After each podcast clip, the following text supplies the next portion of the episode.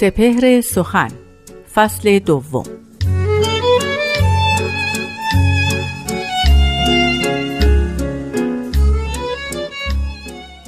در این شب سیاه هم گم گشت راه مقصود از گوشه برون آی ای کوکب هدایت.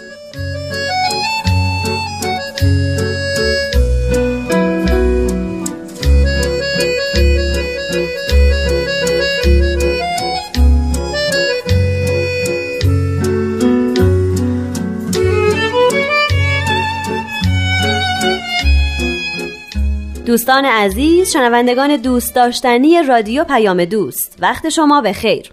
من نیوشا رات هستم. این دومین فصل سپهر سخنه که شما در حال شنیدنش هستین. همراه من در این برنامه جناب استاد بهرام فرید هستند ایشون بعد از اینکه من بیانی از حضرت باب مبشر دیانت باهایی رو براتون خوندم به توضیح اون خواهند پرداخت. با ما باشید.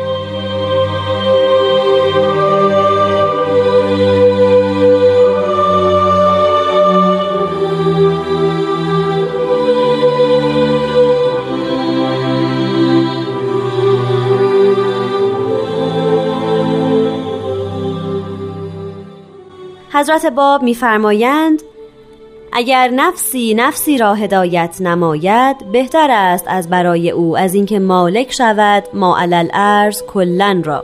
زیرا اگر هدایت نمود آن نفس را تا آنکه آن نفس در زل شجره توحید است رحمت خداوند به هر دو می‌رسد. و الا تملک ما علل ارز در حین موت از او منقطع میگردد. ولی سبیل هدایت از روی حب و رعفت بوده نه شدت و سطوت.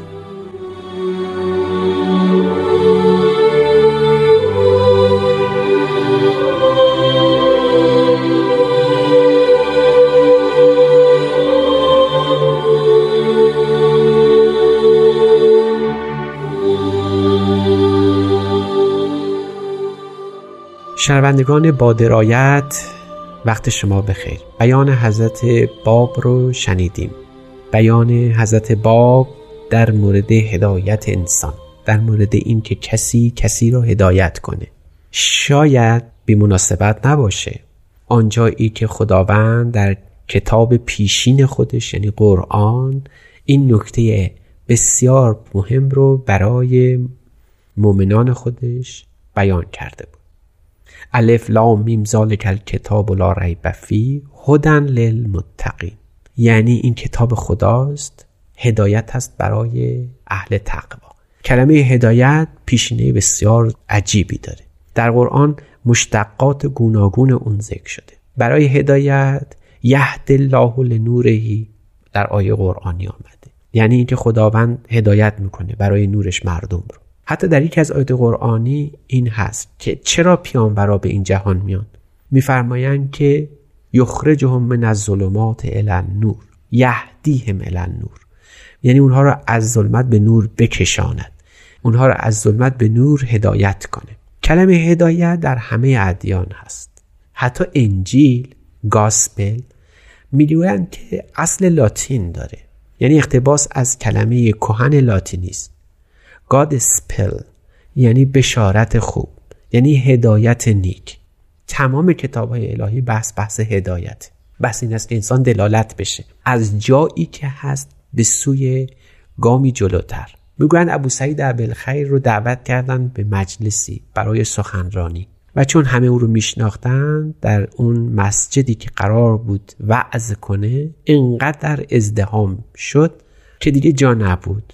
عدهای بیرون مسجد ایستاده بودن. اون کسی که متولی این مجلس بود برای اینکه مردم رو دعوت بکنه به آنها گفت اندکی از اونجایی که هستید یک گام جلو نهید تا بقیه هم بیان.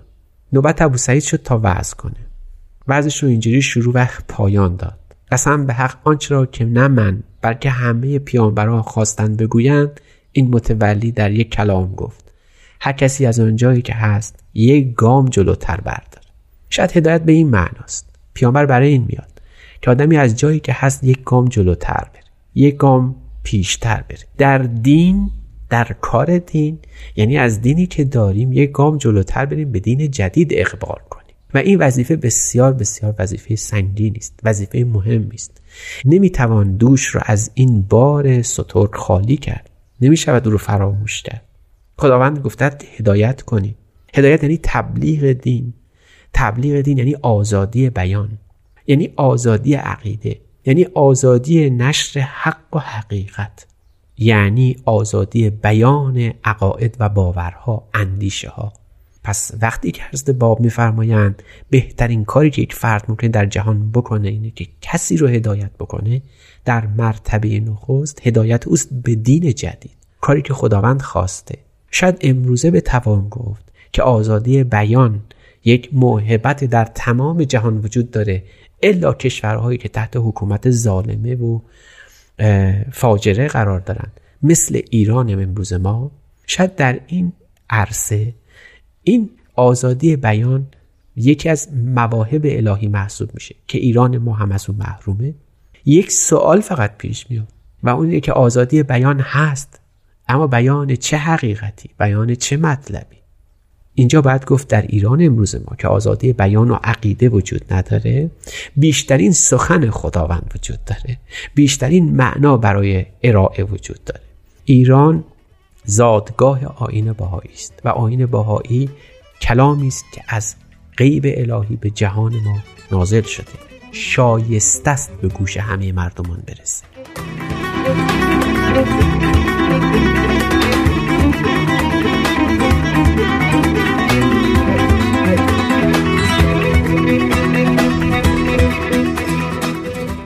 سخن بر سر این بود شنوندگان عزیز که هدایت کردن کسی به راه حق و حقیقت یکی از مهمترین خصلت های ایمانی یکی از مهمترین وظیفه های دینی است. این خصلت موقعی میسور و مقدور میشه که آزادی بیان باشه. حتی در جایی مثل ایران ما که آزادی بیان نیست هم باز این هدایت صورت می‌گیره.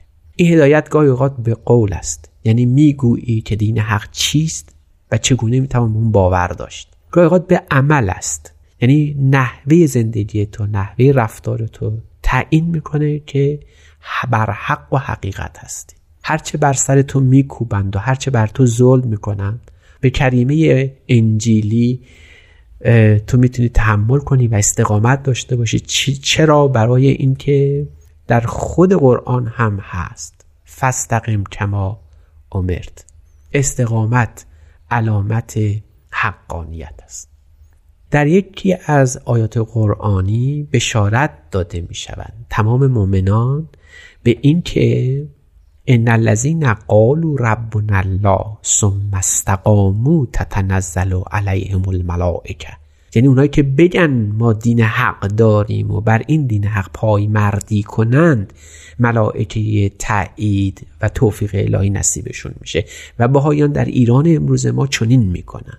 این میشه هدایت مردم به کردار.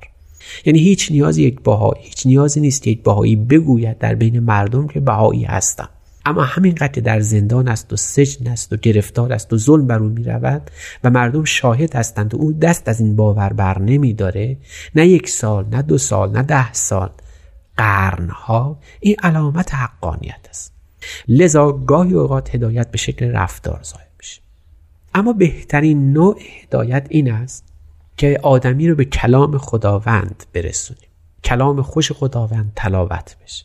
چون که در این برنامه هم می‌بینیم که ما کلام خدا تلاوت میشه کلام خدا گفته میشه. در این صورت میفرمایند اگر کسی سبب هدایت کسی بشود بهتر از این است که بخواد مالک تمام دنیا بشه. حالا چرا؟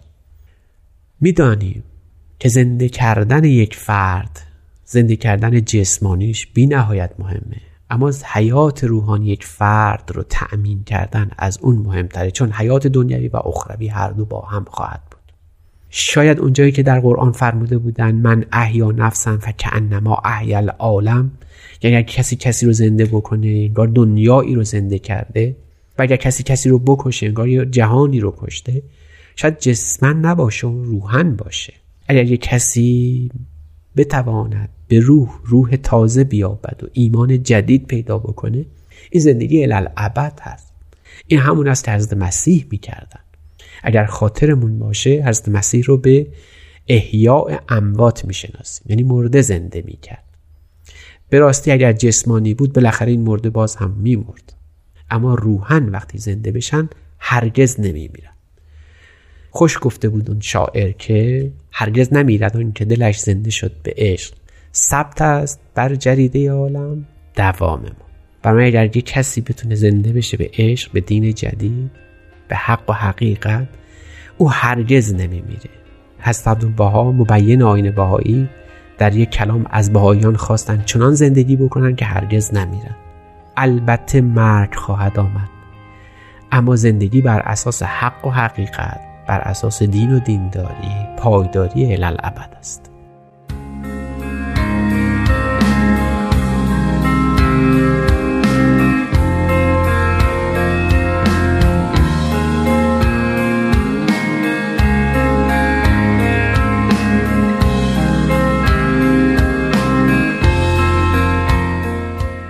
دوستان عزیز اگه دوست دارین بدون واسطه سپهر سخن یا دیگر برنامه های رادیو پیام دوست رو روی گوشی هاتون بشنوین به کانال تلگرام ما به نشانی Persian BMS بپیوندین. من نیوشا هستم و به اتفاق استاد بهرام فرید و تهیه کننده این برنامه پارسا فنایان روزگاری خوش براتون آرزو می کنم خدا نگهدار.